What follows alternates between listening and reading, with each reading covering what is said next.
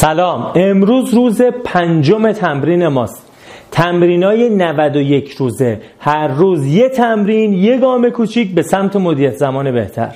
امروز می‌خوایم در ادامه تمرین دیروز که پارکینسون بود و قرار بود ما کارهایی که کش میدیم تو زندگیمون کارهایی که طولانی همینجوری برای خودمون با یک زمان بینهایت بهش اختصاص میدیم و کش پیدا می‌کنه رو که دیروز پیدا کردیم لیستش رو نوشتیم چراییش رو هم برای خودمون نوشتیم امروز می‌خوایم deadline انجام بذاریم. هر کسی تو زندگی خودش یه دونه از اون کارهایی که خیلی کش میده رو انتخاب کنه. ببین من تو این دوره نمی‌خوام روش های انجام نشدنی بگم. می‌خوام ریز کار بگم micro action بگم که هر روز یه قدم ورداری بره به سمت حال خوب. یکی از اون ت...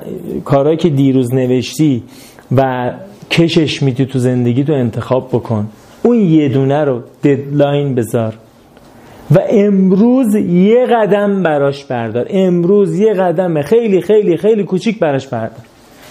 اگه مثلا قراره توی کلاس زبانی ثبت نام بکنی حالا همینجوری کشش میدی ثبت نام می‌کنم امروز برو ثبت نام کن. اگه ثبت نام پروژه بزرگیه کار بزرگیه برو چهار تا رو بشین خوب بررسی کن که ثبت نام تو انجام بدی. حالا تصمیم تو یه روز دیگه انجام بده.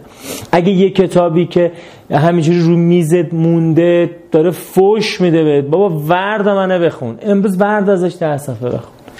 دقت می‌کنی؟ حالا من نمی‌خوام مستاق و مثال زیاد بگم. تو ویدیو قبلی گفتم.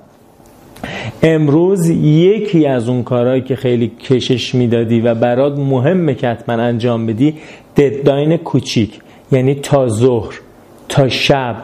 حتما بذار و انجامش بده. حس خوبی که بعد این انجام و بعد این قدم کوچیک میاد نوش جونت. حالشو ببر. اگه هر روز یه قدم کوچیک به این سمت این مدت زمانت برداری یه آدم جدید بعد این سه ماه ساخته میشه که می‌تونه با آرزوهای بزرگش برسه و اونها رو محقق بکنه. منم همراهت هستم به عنوان مدرس و مربی مدیریت زمان و برنامه ریزی. کنارت هستم کمکت می‌کنم. به شرطی که همراه باشی. اینو انجام بده قبلیارم ببین بریم برای روزهای آینده و تکنیک های دیگه.